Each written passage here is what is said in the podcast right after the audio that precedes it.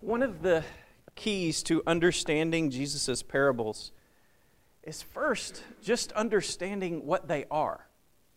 Are they merely moral lessons from a wise teacher, like a, another version of Aesop's fables, for instance? This is one way they've been read.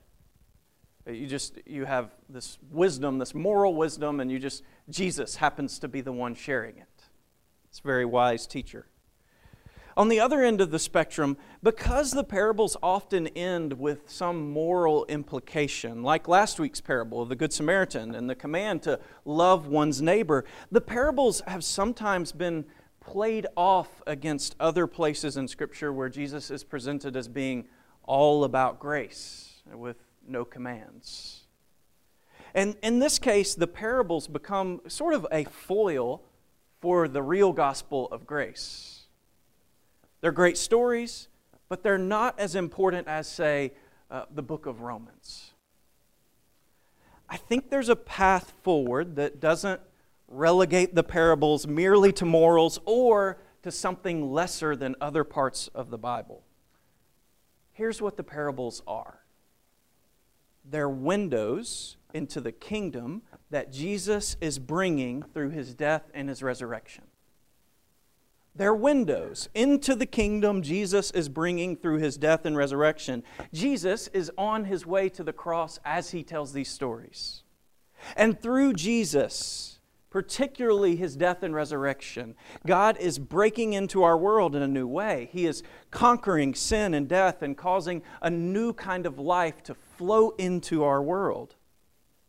After Jesus' ascension, he's going to send his spirit to fill his followers and enable them to live in the way of this kingdom. He's going to enable them to love and forgive their enemies, to live the kind of sacrificial life that they formerly thought was impossible.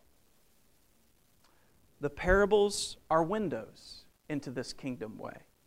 They aim to convert us into a new way of living in the world right now to live out God's kingdom on earth in the present. So even though they're not merely moral lessons, they do call us on the carpet in some places. They call some of us to give m- more money sacrificially than we have before. Others of us to turn an enemy into a neighbor. The parables are absolutely rooted in God's mercy that He shows through Jesus' sacrificial death, but they also insist on our conversion to God's kingdom way, to his new world that he's bringing on earth.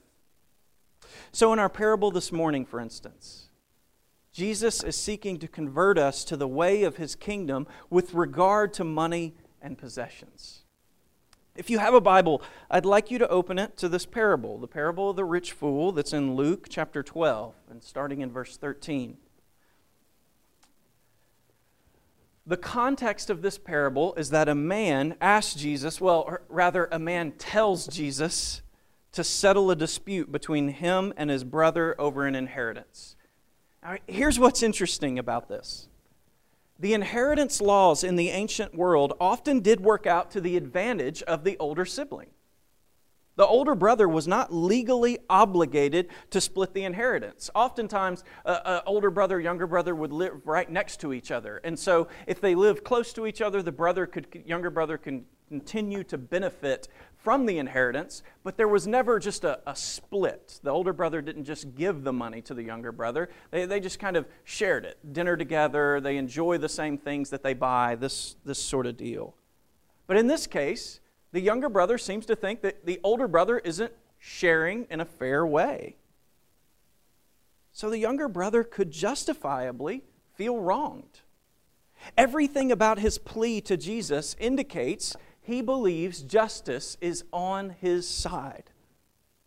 Haven't all of us, at some point, point or another, been faced with situations of unfairness?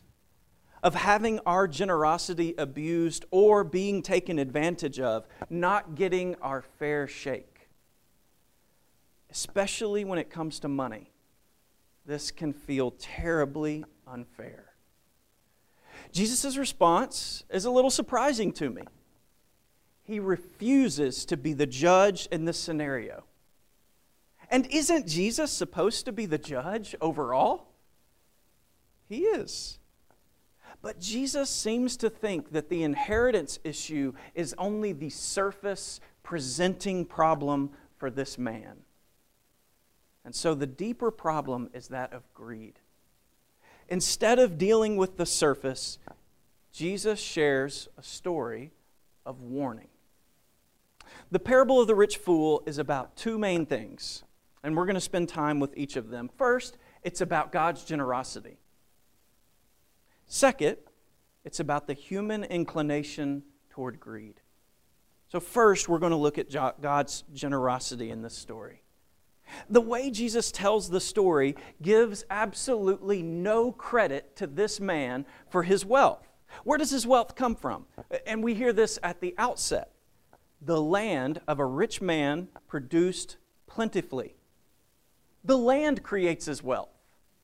There's never any mention of the man's work or ingenuity.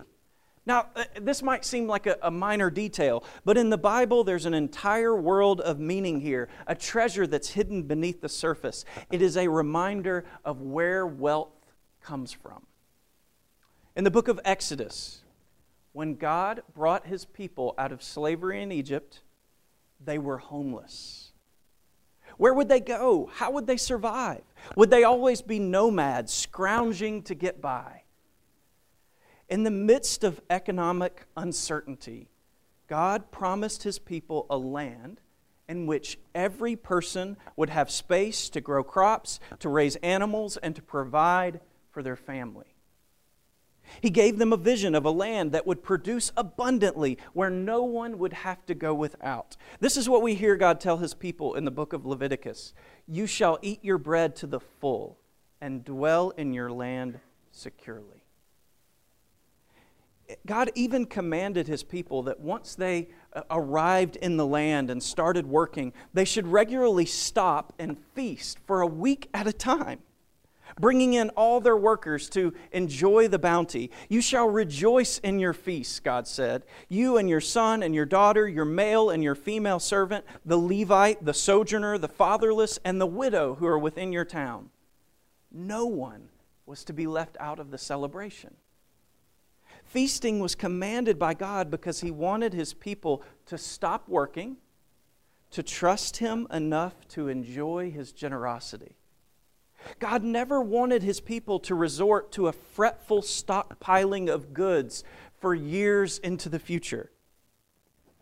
He provided the land. And with the land, God also provided the resources for enjoyment and leisure. Now, this all sounds well and good, doesn't it? But we all know there are droughts. Or if you're like us, sometimes there are gluts of rain. Farmers sometimes have a bad return. What would they do then? Well, God also made plans for this. No one should ever have to go hungry in Israel. Farmers with a good yield should leave some grain in their fields so that neighbors with a bad yield would have access to food. For those who had a long term run of bad luck, who had to sell their property, God made sure they were never permanently alienated from the land.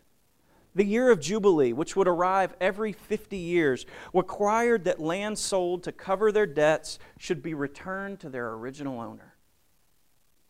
Written within the laws of God's people was a guarantee of redemption, protection from generational poverty the land would be the source through which God would bless and provide for everyone in Israel.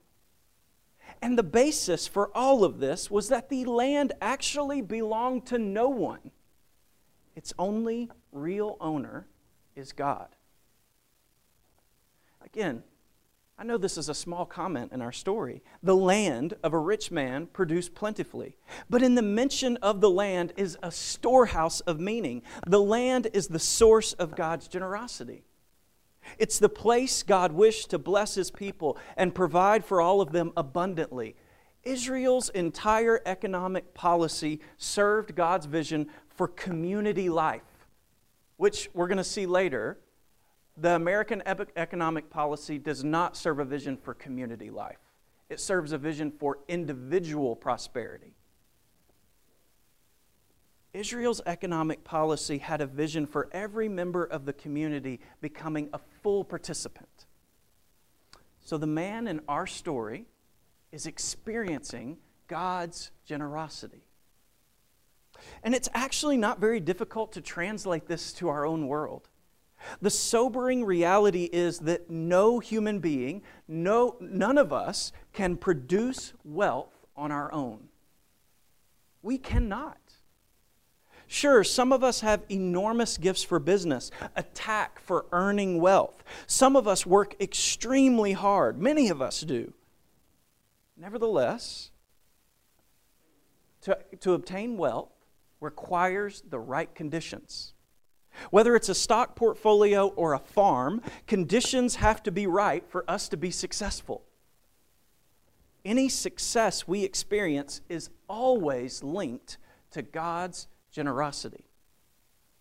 As it was in Israel, the land truly belonged to God, so it is with us. Our wealth, however small or however great it is, it does not belong to us. It is a gift that is to be stewarded.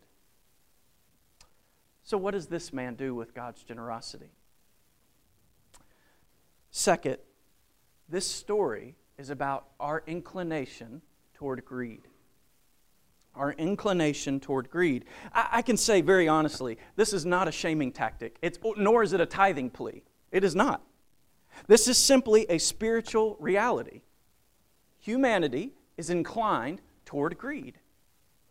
In Deuteronomy, God warns Israel that if they begin to be successful, they'll be tempted to forget Him and to believe that they've succeeded by their own means. Listen, to Deuteronomy chapter 8. Beware, God says, lest you say in your heart, My power and the might of my hand have gotten me this wealth. You shall remember the Lord your God, for it is He who gives you power to get wealth. This is an inclination of the human heart. The more we make, the more secure we feel through money and possessions, the more tempted we are to hold on to it and to forget God. And this proves true in the case of the man in our story. His abundant yield creates a predicament in his mind. So he says to himself, What should I do? I don't have a place to store my crops. The man's question turns out to be self deception. We know it because we hear his solution I'll tear down my barns and build larger ones. The man has space to store grain. Remember what it said in Proverbs? Give to the Lord, and your barns will just be bursting with plenty. He's got plenty of space to store his grain. He just wants to store more. More grain will mean more security. Now, what was the real problem with what this man did? It wasn't success. That he, it wasn't his fault, and he isn't blamed for being successful. His success was related to God's generosity. And the problem was not his enjoyment of his success, the celebrating and the merrymaking. Israel feasted all the time as a way of celebrating God's provision. And Jesus not only endorses, but he participates in this kind of celebration. He attends parties at people's homes. He tells the story of a father who hosts an extravagant party at the return of his son. And to boot, Jesus turns water into wine to make sure that a party doesn't stop. So, why is this man called a fool? Which, by the way, is the most derogatory name a person can be called in all the Bible. He's called a fool because he has refused to heed the warning. If you begin to be successful, you will be tempted to forget God and think you have succeeded by your own means. This does not mean that the man has suddenly become an atheist, that he no longer believes in God. He probably still participates in a religious life, but in his lifestyle, he has forgotten God. When it comes to what he does with his money and his possessions, he has forgotten God.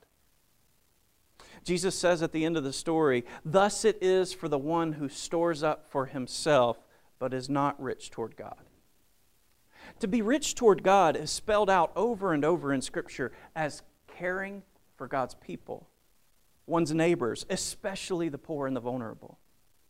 God does provide wealth, but wealth is never solely for oneself. This man's flaw was that he turned his wealth into an independent resource for his own security, reserved for him and not for the benefit of others. We are all, because we're human, inclined toward greed. This is what Jesus is warning us about. And we can tell nearly the same exact story in our own culture. So, over a period of about uh, a little over 30 years, from the late 1960s to the early 2000s, per person incomes in the U.S. doubled. And this is wonderful, at least on the surface of it. Are people happier? Are they more generous? Well, over the same 30 year period, an average church member's giving actually went down from a little over 3% to somewhere in the 2% range. At the same time, the cases of mental illness, anxiety, and depression rose dramatically. Other evidence tells us that Americans who make $10,000 a year or less give an average of 11.2% of their income. $10,000 or less give an average of 11.2% of their income. While those who make more than $150,000 a year give on average only 2.7%. At least on average, here's what the story tells of the, these numbers the more Americans make, the smaller percentage they give away. Why is this? Well, it's at least partly because the hearts of humans are bent toward greed, and our economy is made up of humans. Our economy is based on satisfying individual desires through consumption. So uh, here's another example. General Motors marketing team years ago described themselves as being in the business of organized creation of dissatisfaction. Organized creation of dissatisfaction. And our country's economic system, in the words of one economist, is concerned with the maximum satisfaction of human material wants. The maximum satisfaction of human material wants. You know what Job says? He, sa- uh, he says that the eyes of man are never satisfied. The problem is that we're never satisfied with human material wants. We, we always want more and more and more. The problem with all of this is that greed and consumption, in the end, only leave us lonely, isolated from God and from each other. And this is what the increasing struggles with anxiety and depression are exposing. What we long for is intimacy, to be identified with God and with each other. And greed doesn't solve that, it doesn't do that for us. Now remember, through the parables, Jesus is seeking to convert us to his kingdom way, to a life of fullness that is lived out in community of God's people. So here he seeks to convert us from our inclination toward greed to mutual generosity. We experience God's generosity, all of us in different ways, on different levels some smaller than others. But either way, we're willing to share the way that we experience God's generosity.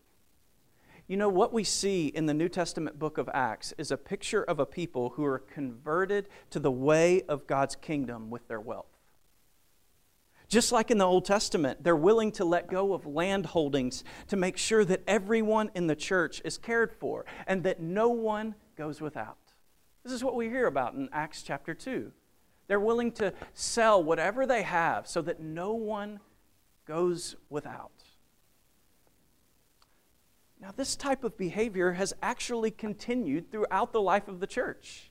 I, I gave negative statistics just a minute ago, but, but it's not all bad news. Aristides was an early Christian apologist. And one of the strongest defenses of the authenticity of Christianity has always been Christians' generosity toward each other and toward the poor.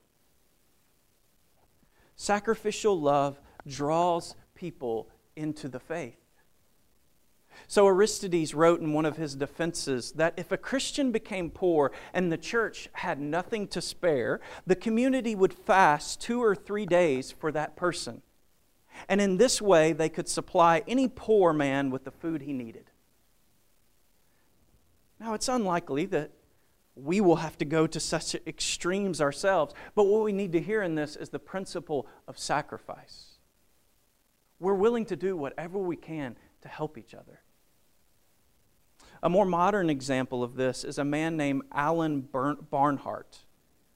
Alan Barnhart was uh, called, felt called. Uh, he, he had the choice of going into his family's business or becoming a missionary, but he felt called to go into his family's business. It was a crane and rigging company. But he knew that going into the family's business would uh, mean wealth. And so he spent two years studying what the Bible said about money, business, and wealth. And he reached two conclusions. The first was God owned everything.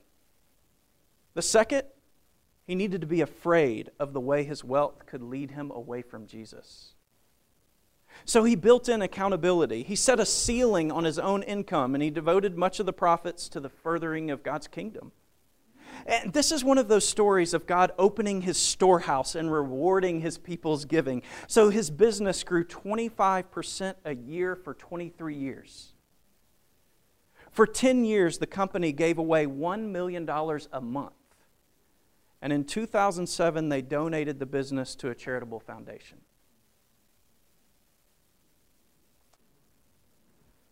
What does the kingdom way of wealth look like for Church of the Lamb? As individuals and as a church, we need to be oriented toward God's kingdom with our wealth.